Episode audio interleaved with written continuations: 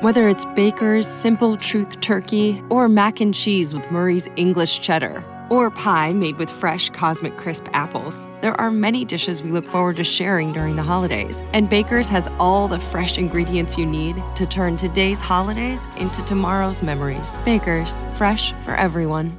Choose from a great selection of digital coupons and use them up to five times in one transaction. Check our app for details. Baker's, fresh for everyone. Hi, I'm Maria. And I'm Mike.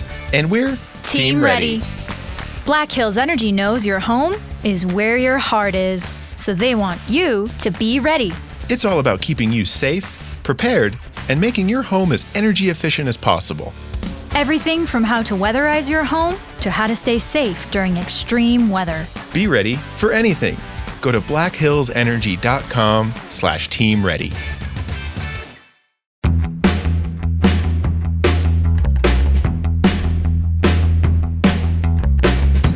And welcome back to the High Low Sports Podcast. It is DJ joined by Kelsey's. We are now in our final division by division breakdown as we get ready for a kickoff of the NFL season. Now to the East, the NFC and AFC East, the, also known as the NFC least last year as well, too, as str- many struggles they had. And that is where we're going to kick things off this week with the NFC East, brought to you by Dr. Squatch. Smell like a man, feel like a champion. Click on our link below and get some of that doc- that Star Wars inspired soaps before they run out as well, too. Limited time edition. Can't argue with any of them as well. We both tried out. So Kelsey, how do you see the NFC East shaking out this year? Well, first of all, they're going to need the soaps, they're going to need the deodorant, they're going to need the sprays, they're going to need all the Dr. Squatch gear to get that NFC trash can East out of their their their blood from last year, because uh, that was awful. That was awful. Last hmm. year's NFC East was the worst division I have ever seen in football. I think it's safe to say, um, and that's the history of all football. Hmm. if you get an award for being bad, that's that's last year. Um, but this year, obviously well, not a lot of things are going to change from top to bottom, but they're going to look better in the record wise. But eh, only one team gets out of here with a winning record, though. it, it's like it's like Thunderdome. Four teams enter, one team leaves. That's kind of how this this rolls out. Uh, but there's a clear division from the last place team to the rest of the division, at least. Uh, so that's where I'll start with number four, the Philadelphia Eagles, the Eagles, if you will.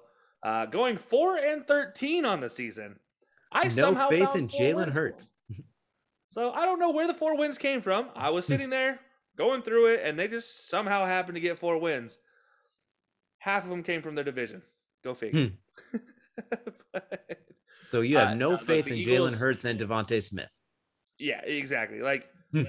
we we talked about this last year with the fiasco that was their final regular season game and all the drama that happened from that. Jalen Hurts even not being like even him getting pulled and him not being okay with it. He was obviously angry on the sideline. Carson Wentz was angry on the sideline. Zach Ertz was angry on the sideline. Darius Slay was angry on the sideline. Jason Kelce was angry. mm-hmm. I can go through every player on the team and say they were angry on the sideline. Um, the only one not angry on the sideline was Doug Pederson, and that's because he just didn't care anymore. Um, so yeah, that was how that hmm. shook out. And Doug Pederson not there anymore. Jalen Hurts taking over as the number one quarterback as Carson Wentz gets shipped out to Indy. And for better or worse, Carson Wentz looks good in Indy so far. Jalen Hurts, there's some things that need to hmm. happen hmm. uh, for for Philly. There's been talks of them reaching out to Houston for Deshaun. They seem to be the only player really left in the Deshaun sweepstakes at this point in time. Everybody else seems to be kind of stepping away or or just riding with what they have. Uh, so Philadelphia four and thirteen, and that's with Jalen Hurts. I didn't expect them to get Deshaun. If they get Deshaun, I don't think that helps them a whole lot.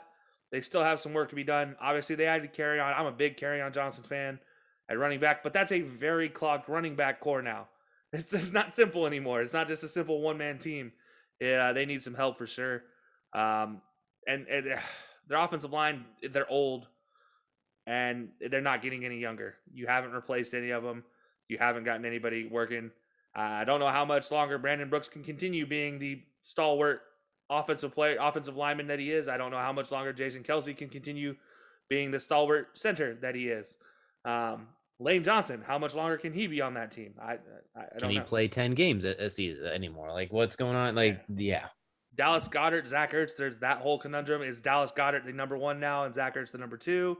Uh, DeVonta Smith, there's been a lot of questions about obviously his size, and so far in in preseason, it's come to fruition. I mean, really, the the corners that have matched up against him have been beating him up at this point in time. So to the point where he's injured at this point too. So yeah, like at this point, what do you what can you expect from this team going forward? And my answer is a whole not a whole lot.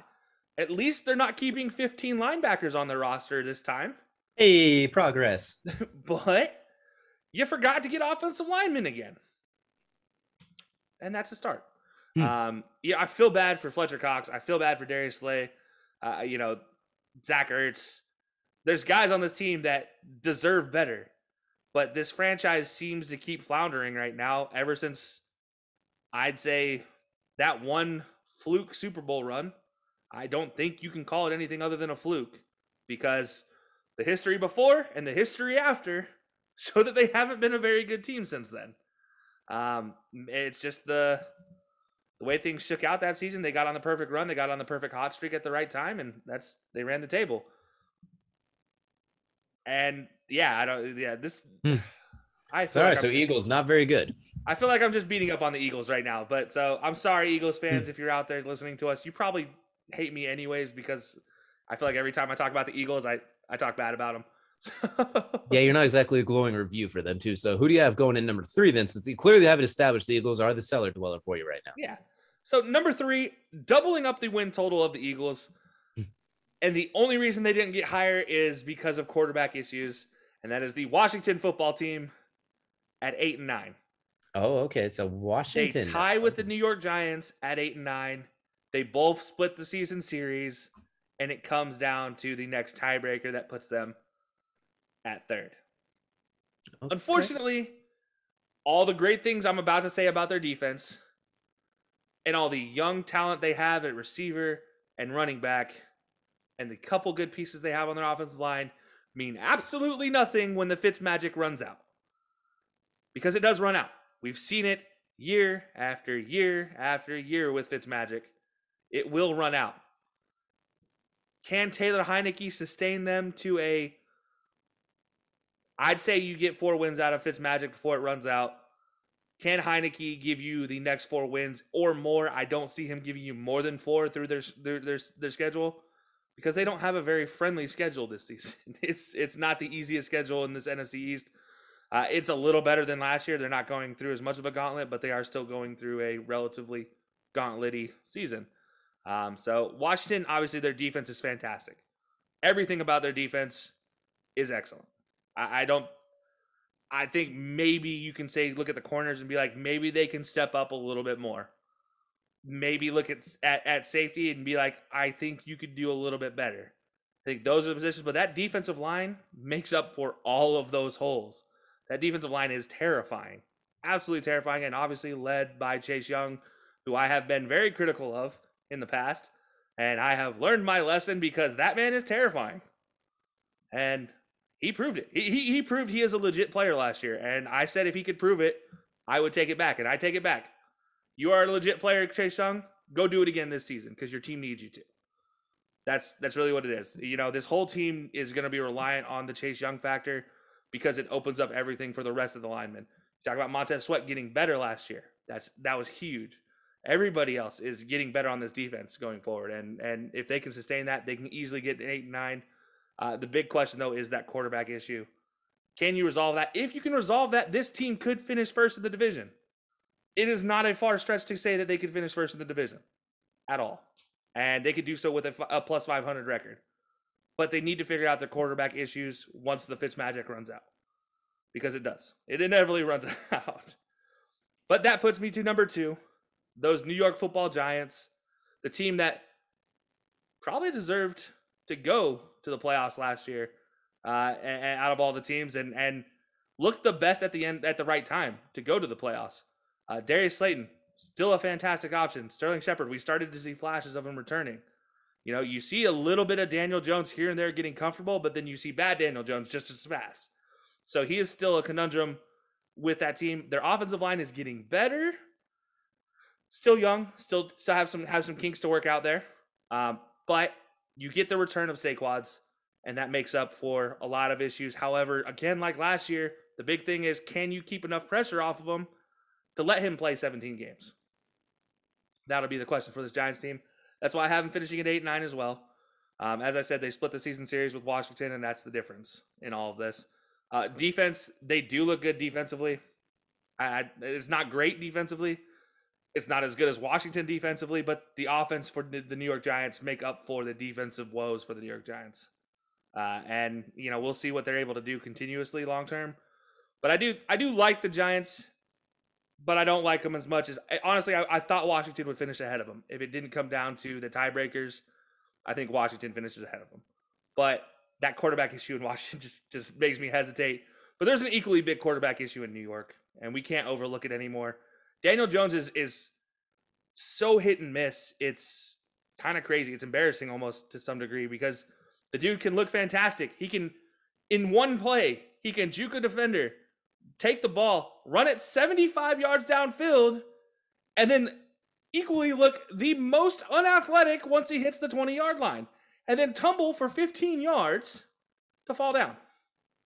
Sort of the end zone, and then gets touched. He can't get back up to get in the end zone. Like, how un. I, I, it was so unfortunate to watch that play last year. And just like, you're just sitting there like, wow, how unlucky is that? And let's not forget, Daniel Jones at one point in time led this team in rushing in the season.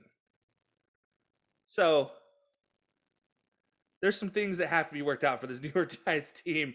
And I feel like it starts with Daniel Jones's arm and his, his ball control. Uh, so that leads me to if number you're, one. Hypothetically, if you're? Hypothetically, if you're both teams, the Giants and Washington, who would you rather have? You could pick between either one, Daniel Jones or Fitzpatrick. Taylor Heinicke? Touche. I think that's my honest answer because I think there's a lot going well with Taylor Heinicke. I, I like what we saw with him in the playoffs with a torn AC or with a separated AC joint. That was a fantastic play all year round. Like for players coming in to play, especially injured players coming in or coming in for injuries late in the season, especially in the playoffs, you put it in. His effort in that game was second to none. I mean, you can't take anything away from what Taylor Heinicke put on the line to get them there. He looks he looked really good. How much has he recovered from that separated AC joint is really going to be the question for this team. Like that's why they're starting with Fitzpatrick. I feel like is because that AC joint is still an issue, and then because it never really goes away. It's not something you can go in and just like it goes away magically through surgery. Like it will keep coming back. It's a it's a wear and tear issue, not a clean up because it got dislocated issue. It is a wear and tear issue, and so it'll re it'll keep coming back as long as he keeps playing. So it's how much can he deal with the pain? How much can he deal with all that? That'll be the big issue for for for Taylor Heinicke. But that's why I, I'm so torn between the two. It's hmm. like I was like eight and nine felt like a good good compromise between the two of them. Like here you go. One of you can easily go to get a ten win get ten win season. The other one stays here. Like that works. But that leaves us to your number one team here, which, if I'm not mistaken, that seems to be the team down in Dallas you have taken the division. Yeah, yeah. I'm not happy about it again this season. Last season though, I picked them 13 and 3. This season I learned my lesson. I went 10 and 7 this year with the Dallas Cowboys. Uh, I, I docked them some games because I still don't trust Trevon Diggs out there on the uh, on an island as a corner. But the rest of their defense looking pretty good on paper. Micah Parsons looking pretty good on paper. But Jabril Cox also looking good on paper. But again, they looked great on paper last year, and I was proven very wrong very fast. And it started with with Dak's injury, even before that, even before Dak's injury. I mean, they were still struggling. Um, can they clean up the the turnover woes? Is is number one. You cannot fumble the ball eleven times in your first four games and expect to win those four games. Like that's just that simple. I, I mean, it, what what Zeke did turning it over was awful. Then you uh, compound that with Dak's injury after even when he was injured 2 weeks later he was still leading the league in passing yards. Like obviously he was doing well passing wise. He deserved the contract extension as we talked about before when we talked about Cleveland with Baker. Dak deserved a contract extension. It was that conundrum of do you pay him X amount of money like a top tier guy or do you pay him because you just don't want to see him walk? And at the end of the day, you can't see him walk. Like if Dak had walked, this Cowboys team is right where the Eagles are. In my eyes, I, I look at him at four and thirteen. and that's a positive looking at them as 413. Um, I do have a lot of questions of whether they can sustain their their talent. Like you know, it, it, it's it's a big big big difference between on paper and what they put on the field last year, and that's what scares me this year as well. Can what's on paper turn into what's on the field? Mike McCarthy still scares the living daylights out of me as a coach because I just don't think he's a good coach. I think he rode the coattails of Aaron Rodgers. I think I, I, I haven't been shy about saying that in the entire time he's been managing, er, been in charge of the Cowboys. I, you know, it's it is how it is, and I I just think I think this is going to be a case of Dak being healthy, and we saw a little bit last year where he was making the comebacks again, but they actually meant something. The yards he was gaining last year meant something to the final score, but they just came too late after too many early turnovers. And it was almost like the first half script was the whole first half and then then it was the second half was all right well what was good from the first half? And then Dak make things happen Hmm. that's what before the injury. That's how it looked. And the first half was not good. And they said Mike McCarthy would not be involved in plays but he's involved in the scheduling of the plays like in the in the scripting of the plays. So if they went by a script Mike McCarthy was calling the plays. Let Kellen Moore do it. He's a high quality offensive coordinator. Let him run the offense and you'll be fine. This this Dallas team may finish 500, but I am about as low as it can be on the Cowboys' hopes going forward. Hmm. and and that's just because I don't trust Mike McCarthy as a coach. I, I think he's not the greatest coach in the world. And if he gets involved with any offensive play calling, it will not go over well. All right, so you basically have a reluctant Cowboys taking the division because you have to pick somebody, basically. Somebody had to win more games than they lost in this division, and that was the team that won the won the the coin flip. Okay, I see how you play that out too. It, I kind of agree with you in the NFC East not being very good. I have one team winning double digits. I have two teams above 500, but it's not very good overall as well too. You're I'll start at the bottom. What was that? You're nicer than I am. I mean, I had to be eventually considering how the last few of them I was the stickler. So I guess now I get to be more generous. So I have the Giants finishing at five and 12. I don't think they're gonna be very good. They have a plethora of talents, but that Danny, that Daniel Jones conundrum, that's still a thing. He, he is very hit or miss. One minute, like you mentioned, he'll throw a really nice pass, then he'll throw an interception to a defensive tackle the next play. His decision making has not improved. He's gonna have to take a giant leap this year, honestly, for things to change. The offensive line is all right. It's not terrible. It still has some work to do. I think that's going to hurt Saquon as well too. It's going to be similar to the Najee Harris thing. His biggest impact will probably be in the passing game. I like Kenny Golladay bringing him in, but he's already dinged up. Darius Slayton and Kadarius Toney, the Sterling Shepard, they got weapons outside.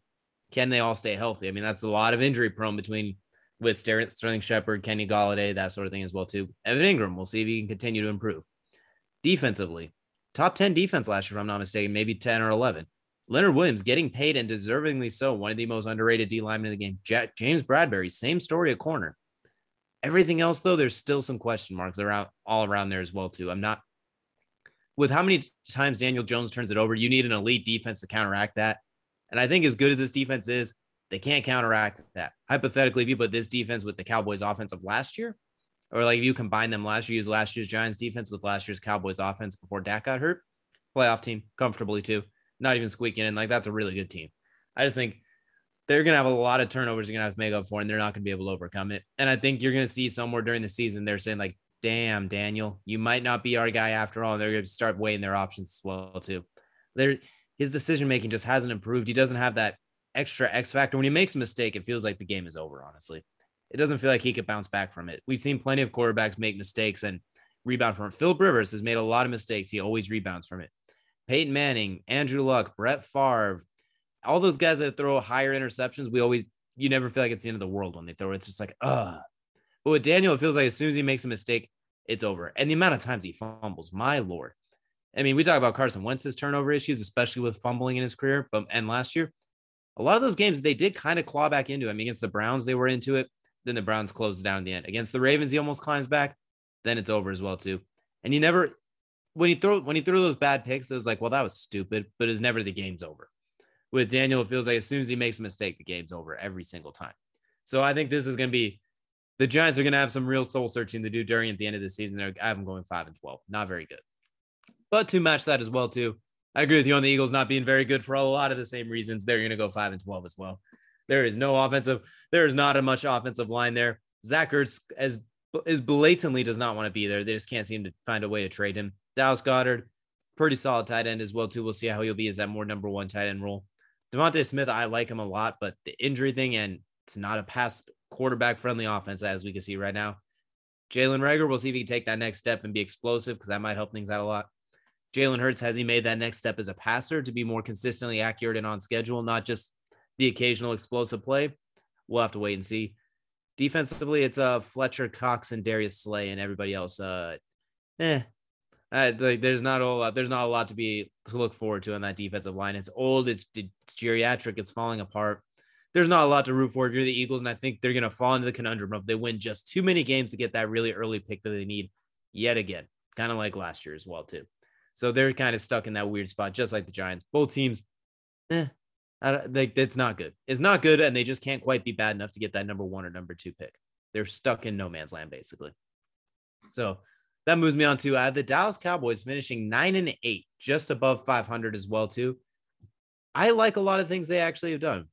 They have way too many linebackers. Like they have way too many. I mean, Micah Parsons, Jabril Cox, two guys we had it on the top 35 of our big board, going with Jaylon Smith and Leighton Vander Esch and you brought in Keanu Neal to play linebackers. How you brought in one of the something's going to give there unless you're going to run five linebackers.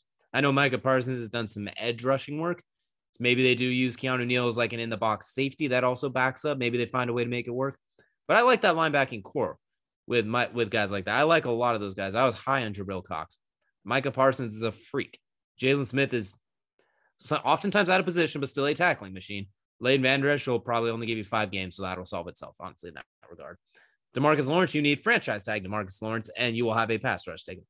I love the Malik Hooker signing if he can stay healthy. I think honestly, you can guarantee me he plays 17 games, I might give him 10 wins. His ability to play center field and just roam, his ability to be a natural ball hawk and just be around the ball. I think if you could guarantee me he plays even 15 games, I'd give the Cowboys one more win. Just because even with, like you mentioned, Trevon Diggs on an island is very, very uncomforting.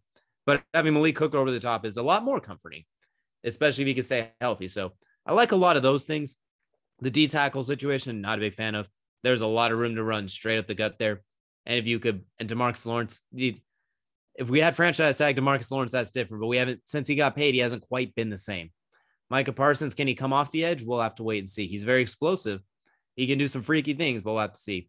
Jaylon Smith, I like Jabril Cox. I think those two are going to be really nice. We'll see how we'll see how that plays out.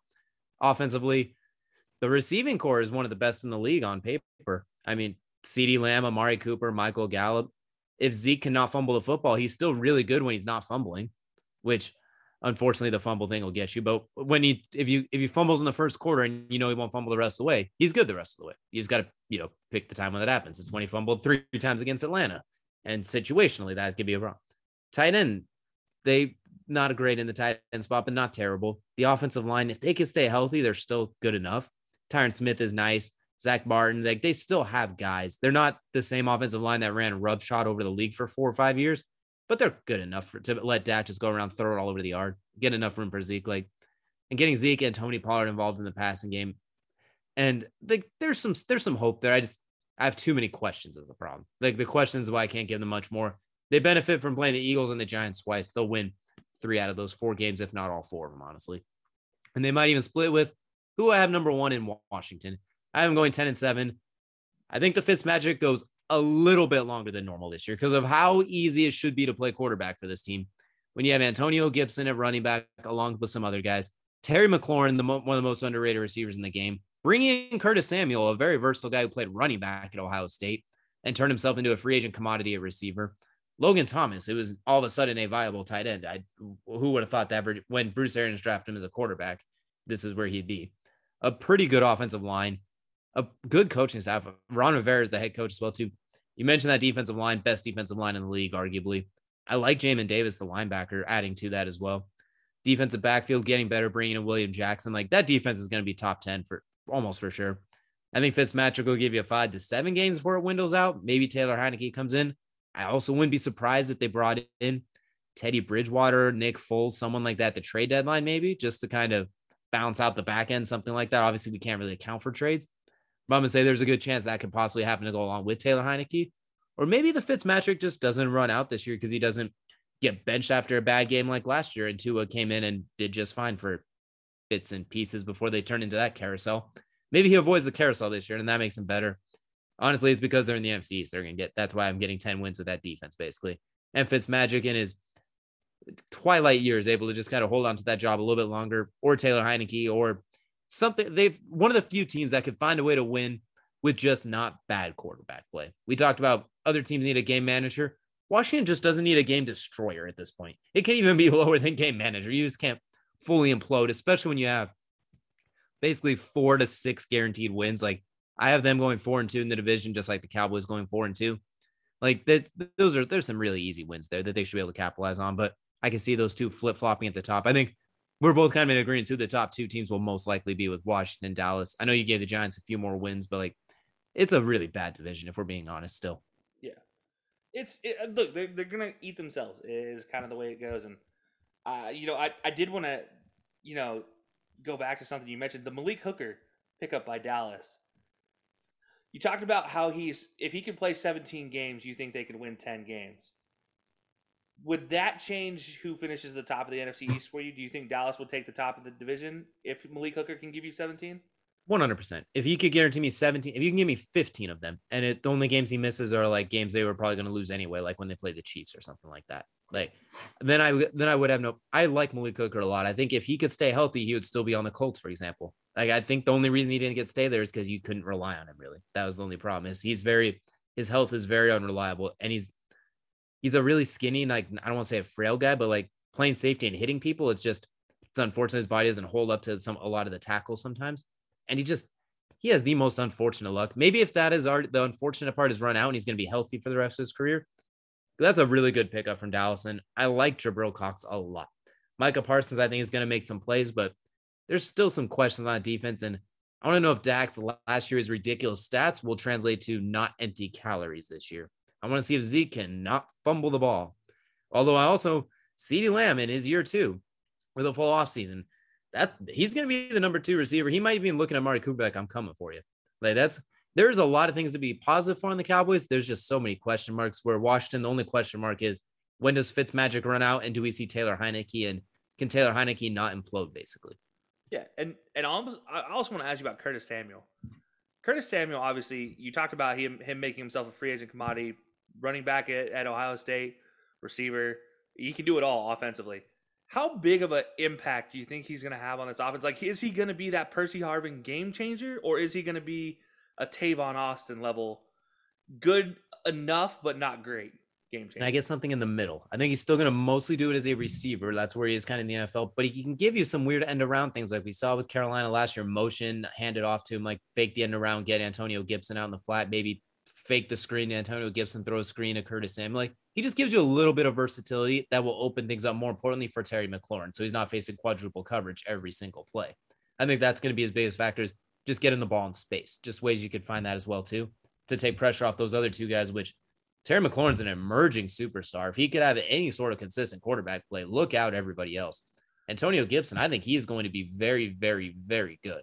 Last year he had his coming out party ironically on Thanksgiving against the Cowboys. But throughout the season, he was he's a really really good player. So there's just a lot to like. That quarterback thing is a question mark, but I think Fitzpatrick is so veteran enough that you can just get midway through the season with him before you have to bench him, or if he could just be okay throughout the season as well too. That's the it's a lot fewer question marks. I guess if Dallas had fewer question marks, I'd feel better about taking them. They just have so many more question marks than Washington, even though Washington does have the biggest question mark. Yeah, that's true. Uh, I, and then I, I just so Curtis Samuel, Antoine Randall esque check. Something similar into that regard as well too. Some some weird version of that. Yeah. Awesome. All right. Well, that'll take us over to the other half of the league. That is the AFC East. The surprise Buffalo Bills last year took the AFC East, and the Miami Dolphins were my pick to go and win the AFC East, I was just maybe a season ahead. I don't know. We'll have to see. Mm-hmm. Uh, the New England Patriots obviously missing the playoffs for the first time since Tom Brady was took over since 2002. yeah, yeah. and the Jets were the Jets. Uh, yeah. Is the best way to put that. So obviously the AFC East predictions brought to you by Swift Lifestyles. If you haven't checked them out already, go check them out. Clean energy fuel for you to get ready. As it's one of the only clean energy fuels out there. So be sure to go check it out. SwiftLifestyles.com. While you're there, hit the coupon code High Low Sports for 15% off. And go get yourself a shaker bottle and some brand new flavors to try. Bubblegum, Blue Raz, absolutely fantastic. And then, who knows, maybe one day you guys can help us get our own flavor.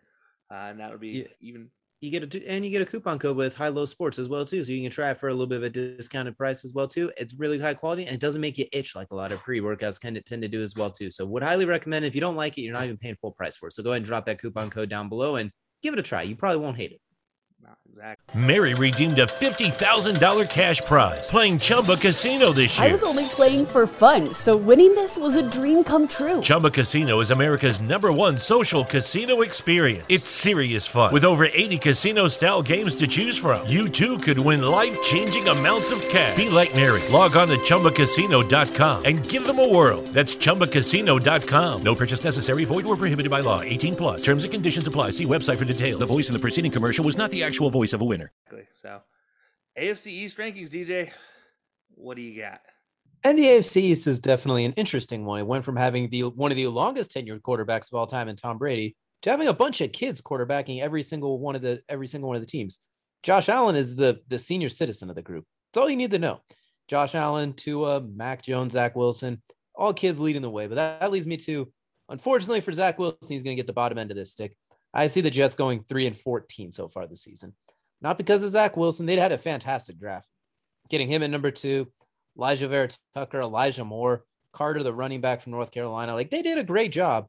The problem is you're going against it. You're in an arms race where everyone else has nukes and you got a sword. As cool as yours looks, you still got a ways to go, unfortunately. So I think the Jets, they're going to go about three and 14. They're going to be more competitive than that. Against some of the mid level teams, they'll be really competitive. They'll probably get really close to winning a few games, but just kind of lack that extra little something something. But I think it's going to be a rough season for them. But they're about a year, maybe two away. They'll look kind of like what we see the Bills doing in the last few years as well too. They're on the come up real quickly as well. And I think Zach Wilson will have a pretty decent season. I just think you're there's not a whole lot to work with there for him, unfortunately, as well too. And they're still climbing. So Jets bringing up the rear at three and fourteen. And now in third place, I have the Patriots going 10 and 7. So getting back into the double digit win column led by the rookie Mac Jones take starting from week one as well too. Belichick really liked what he saw, I guess, and decided not to roll with Cam Newton. So we'll see if it's a revert back to the Tom Brady offense of one, two, three, quick throw to the flats or screen passes that go for 50 yards again. We'll see how they make it work. But they did a fantastic job in the offseason, retooling the offense, bringing in the dual versatile tight ends, bringing in guys like Kendrick Bourne, Nelson Agholor, good route runners, guys that can make some plays. Running back wise, you did get rid of Sony Michel, but that was kind of was writing on the wall. He was pretty he wasn't getting a whole lot of burn in the last year or so. So we'll see what they end up doing running back. I imagine it'll be James White as well too. They'll they'll figure it out. DeMichael Harris, uh, not DeMichael Harris. They'll figure it. They'll they'll figure it out. So they'll be they'll be okay at running back. And so I think that'll lead to ten and seven, especially with all the guys coming back off the COVID list from last year. I believe that eight or nine last year that sat, decided to set, sit out. So not only did you have a pretty good draft, but you're bringing in all of that as well. And we'll see if Stephon Gilmore is able to, when he's able to come off the physical and able to perform list, him and JC Jackson is a fantastic combo. JC Jackson really showed up and showed out last year. So give me the Patriots at 10 and 7. Just just missing out on the playoffs, even with 10 wins as well, too. A little spoiler to our next episode when we do playoff layout. But I don't I think they end up missing it just because honestly the rookie quarterback woes are going to kind of kick in for him a little bit this year. He's gonna maybe if they'd have kept Cam, maybe they won a couple more games this year. They're just kind of kicking into Mac Jones a little early. We'll see how he adjusts as well and gets things going. But it's still going to be a 10 win season for the Patriots. Oh, oh no. Uh, rookie quarterback gets you 10 wins. How, how sad for you. You poor things. Oh no. Whatever will they do without it? And that'll lead me to the Miami Dolphins, a team that I loved everything they did in the offseason, going 12 and 5. I think they're going to be a fantastic team this year, even with I want to I don't want to say Tua's limitations because it may sound like I'm insulting, but there's certain things that he doesn't have, he doesn't have that Justin Herbert that Josh Allen, those type of things to him. He's a very good quarterback who now has Will Fuller, DeVante Parker, Jaylen Waddle out out wide. You give him Gesicki, a young building offensive line. That defensive secondary is among the top three or four in the league, arguably. With Xavier Howard, Byron Jones, Noah Igbinoghene, they they're loaded. Honestly, like they're absolutely loaded, and their front seven can't get after it. They're still missing a couple of pieces, a few X factor type pieces. I think they'll get them this division, but 12 and 5 is going to win them for a lot of other divisions. I mean, if you put them in just about any other division, they'd win the NFC East, which we'll talk about as well too. They probably win the a, a lot a lot of the other divisions at 12 and 5. I think they're going to be really really solid team. I think Tua is going to show why he has that job, unless they trade for Deshaun Watson. Then this might flip everything on its head. But as of right now, with Tua at the helm, I still see him going 12 and 5. And if they do trade for Deshaun, we'll see if he even plays or how that whole mess works out. But that's a whole no, that's a story for another day that we'll cover that when we get to it. But that leads to the Bills taking the top of the division and the top of the AFC for me at 14 and 3. They will get the tiebreaker of the Chiefs, who I've also have at 14 and 3. So the Bills will be your number one seed the AFC for me. Josh Allen, Stefon Diggs. Now we bring in Emmanuel Sanders as that number two guy to play on the outside with Cole Beasley in the slot if he, you know, gets his shot. And then you have the running back core with Mike, with Devin Singletary. You got Matt Breida as well, too, to add a little bit of speed. Zach Moss coming back. They drafted Greg Rousseau, so a really underrated pick at 30, as well as Basham, too, to really shore up that defensive line in that front seven with that Oliver, Matt Milano, Tremaine Edmunds, And that secondary is another really good secondary. Micah Hyde, Tre'Davious White, Jordan Poyer, Taron Johnson, we saw as well, too, in that playoff run. They got guys all over. They got dudes. That's pretty much the best way to describe the Bills is they just got dudes everywhere. So I think they're going to be fantastic. Number one seed in the AFC. Josh Allen's going to continue to Josh Allen and do what he does. Him and Stefon Diggs will be one of the most lethal duos in the game. So that's how I was shaking as Bills, Dolphins, Pats, Jets, three teams with double digit wins. So kind of similar to last year as well, too, but even better. One of the better divisions in football. And unfortunately, the Jets, while a pretty good team, they're going to get the short end of the stick on this one, whereas the Bills are going to go on an absolute buzz saw through just about everybody. Yeah, no, that looks good. I mean, I, I I'm kind of I can't can't can't lie. I'm kind of shocked you have uh, Mac Jones rated so highly for the Patriots. Uh, it's a very simple job for a young quarterback with this skill set, where you just have to one, two, three, get the ball to a tight end, one, two, three, throw a screen pass. It's a very simple offense for him. It's not like he's going to be carrying the load. There's a reason Belichick picked him. It's like, just don't get in the way. That's pretty much his job, and I think he's going to do that pretty well for him. Uh, fair enough. Fair enough. Oh, that leads to my AFC East picks, and well, I'm going to start from the bottom, work my way up as well. Uh, and then mine's going to look a lot, lot, lot, lot of similarities to your list. Uh, different records though. But New York Jets take up the bottom of the, the barrel. They're going to end up four and thirteen. So not your three and fourteen. The four and thirteen. They're going to get one extra win in there, just just from that offensive uh, skill team. They're going to be able to win them some games. Look, they got a lot of young rookies. They got a lot of talent there that are young players. The biggest problem is you had a whole lot more holes than your eight different draft picks can fill. Uh, you had about 30 holes you needed to fill with eight draft picks. Like that doesn't that's it's not going to be good enough. Um, Definitely not an overnight job there, New York. That was Robert Saleh walked in there knowing darn well that this is this is step one of like a seven step process. Yeah, like this is one of those cases where they give you a three year contract and you know that third year you're going to be finally turning things around. Like your second year is going to look pretty good. Your first year is going to probably look bad. Like they, like I have it projected at four and thirteen, but that third year is going to be key for this Jets team. Um, if they keep having drafts like they had, I don't see any reason why they can't succeed uh, even sooner than expected. I wouldn't be surprised if next year they're a 500 team or above 500 team. Um, just they're that good of a talented team th- this young age. I do worry a little bit of how putting Zach Wilson out there, considering he does have one half of the line that looks good, the other half of the line, well, oh crap, that's a whole lot of holes. So the left side's a wall, the right side is wet tissue paper. So always stare right to see where the blitz is coming from. It, it's honestly, it's it's it's might as well just be a cloud of air and, and dust, and just hoping hoping something stops somebody. Um, thankfully, Zach Wilson is a very athletic quarterback, so he's able to get out of the pocket and make moves. That will definitely help his longevity in, in, in this Jets program. Just hopefully, he doesn't take too many hits this first year, um, and face the uh, the curse that is Sam Darnold and pretty much any young quarterback that takes too many hits at a young young age. Uh, but that'll lead me to number three. And with the move of cutting Cam in preseason, going to Mac Jones kind of didn't surprise me. I honestly have him still ranked the exact same as if Cam was leading this offense, mostly because of the defense. Give me nine and eight in this one for the New England Patriots. Uh, look, this you're exactly right. Everything Mac Jones is needs to do for this offense is very simple. It's what he does best. It's timing routes. It's purely just getting the ball out on time to my guys, they'll be there. Professional receivers will be at their spot on their at, at that given time every single time. You see what they were doing in preseason. It was a lot of curls, a lot of out routes, quick outs, something stuff that didn't require him to really do much reading. It just required, you know, hit your steps, get the ball out in time, and make sure you're not throwing to an under coverage type of person.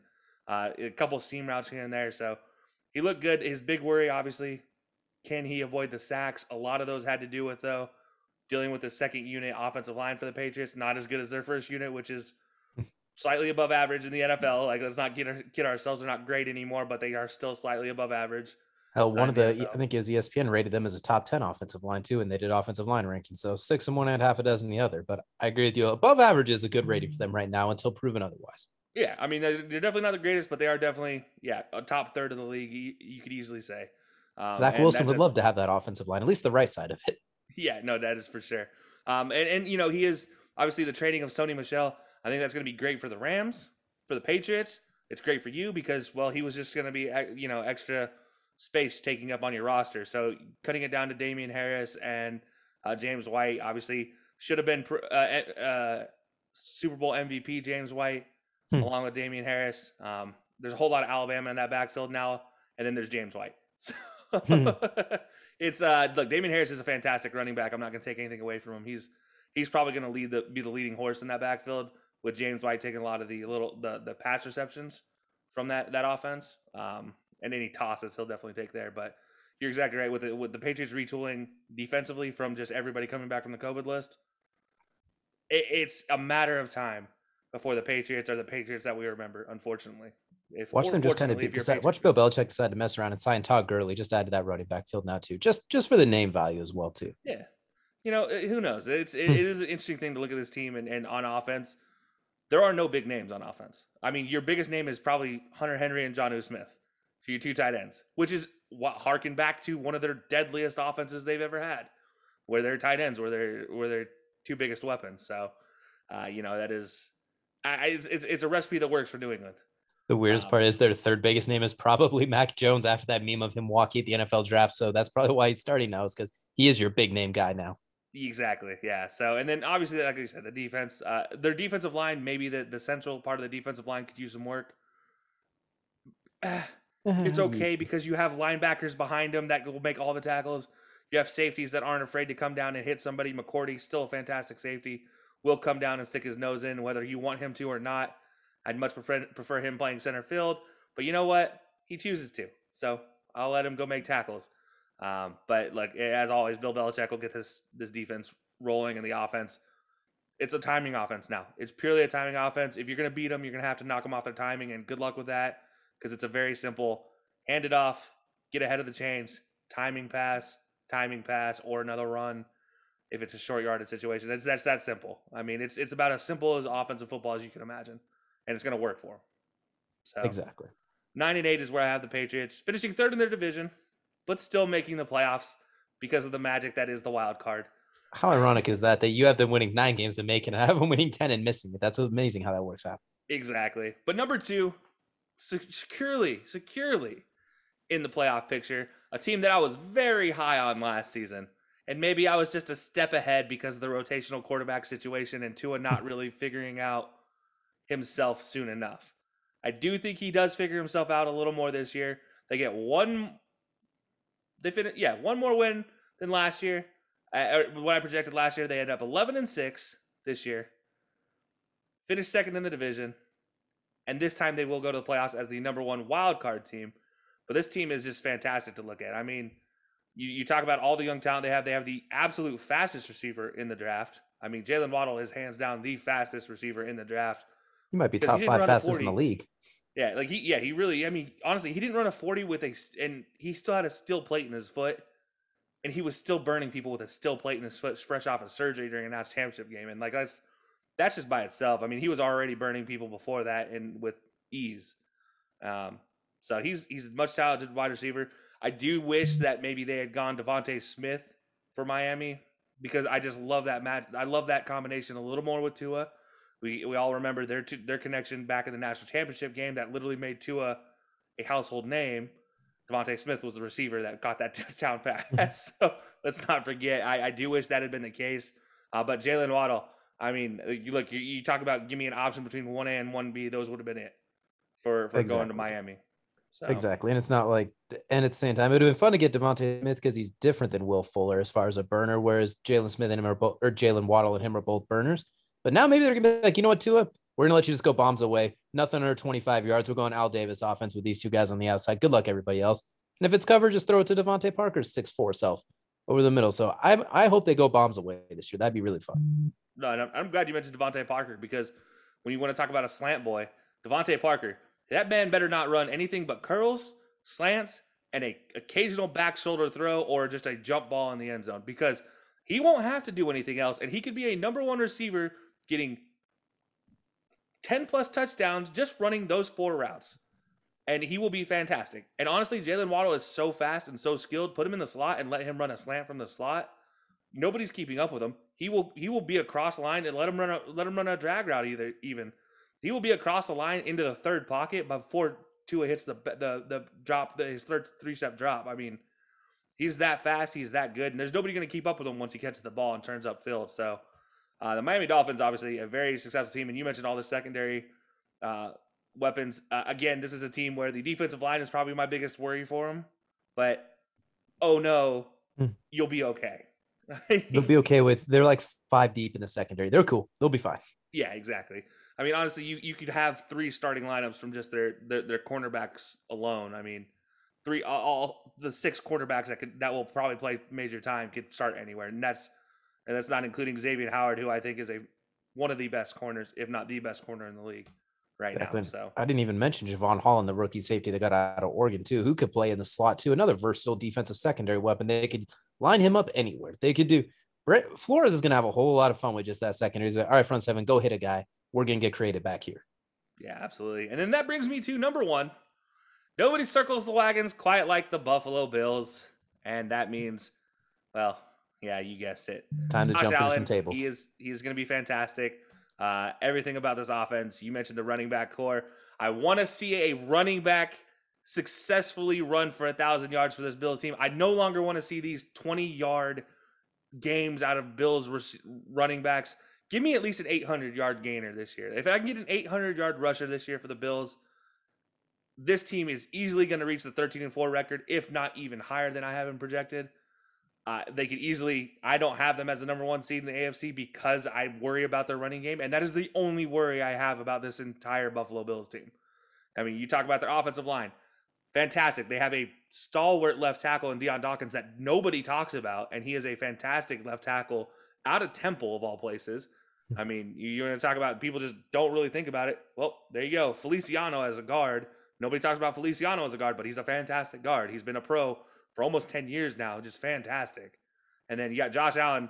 His step last season was fantastic alone. He deserved he deserved MVP considerations. Definitely not the MVP, but MVP considerations. And it wouldn't surprise me if this year maybe he, you know, might sneak in there for an MVP case for himself. Oh, potential Um, spoiler alert over there. Uh, you know, maybe a little spoiler alert. We'll see. We'll see. I don't. Uh, you know, I'm not going to give anything away yet. But uh, you know, it's possible that he might be a finalist for an MVP award or at least an Offensive Player of the Year award. Um, but you talk about you know bringing Emmanuel Sanders in that professionalism. We already talked about what Stefon Diggs brought in last year and how much that helped the team. now you bring in a true co- consummate professional and Emmanuel Sanders, a guy who literally saw his career going down the drain in Pittsburgh, left Pittsburgh, and then became a number one target everywhere else he visited. like just that fast.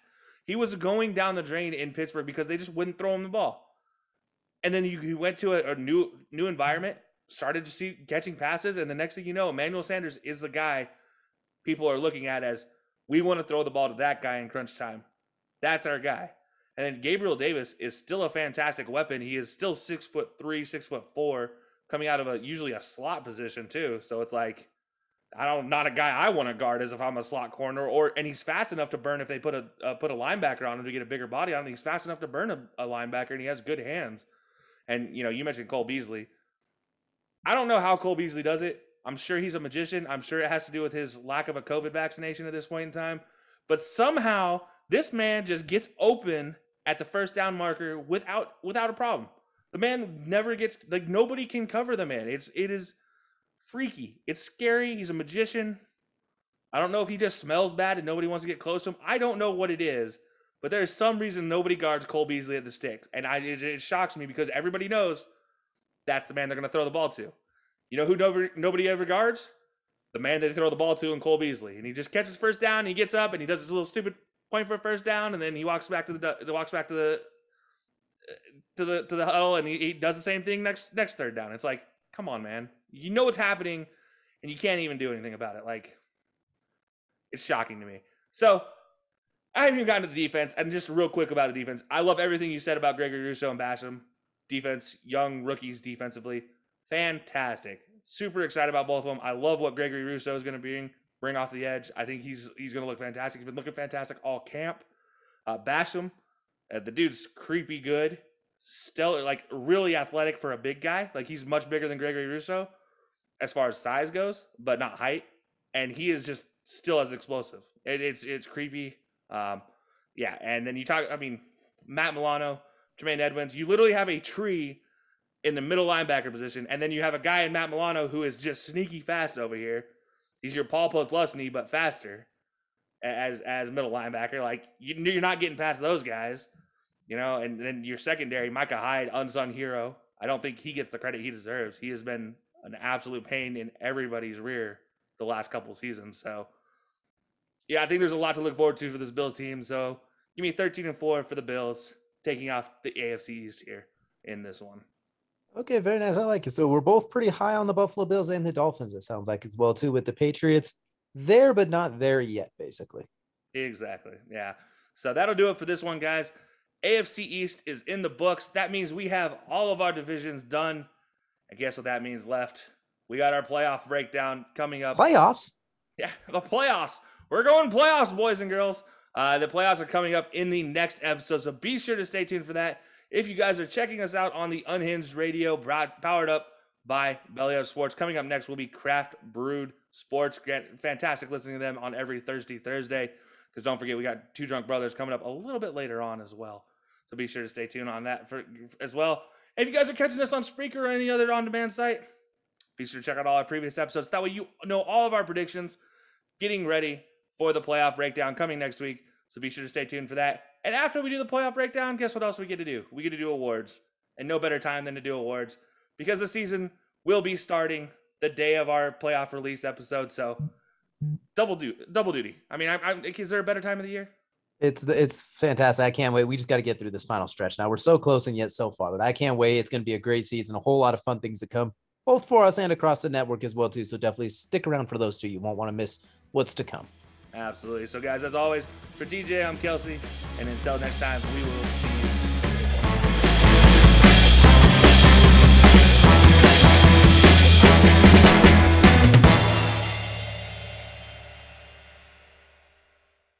Mary redeemed a $50,000 cash prize playing Chumba Casino this year. I was only playing for fun, so winning this was a dream come true. Chumba Casino is America's number one social casino experience. It's serious fun. With over 80 casino style games to choose from, you too could win life changing amounts of cash. Be like Mary. Log on to chumbacasino.com and give them a whirl. That's chumbacasino.com. No purchase necessary, void or prohibited by law. 18 plus. Terms and conditions apply. See website for details. The voice in the preceding commercial was not the actual voice of a winner.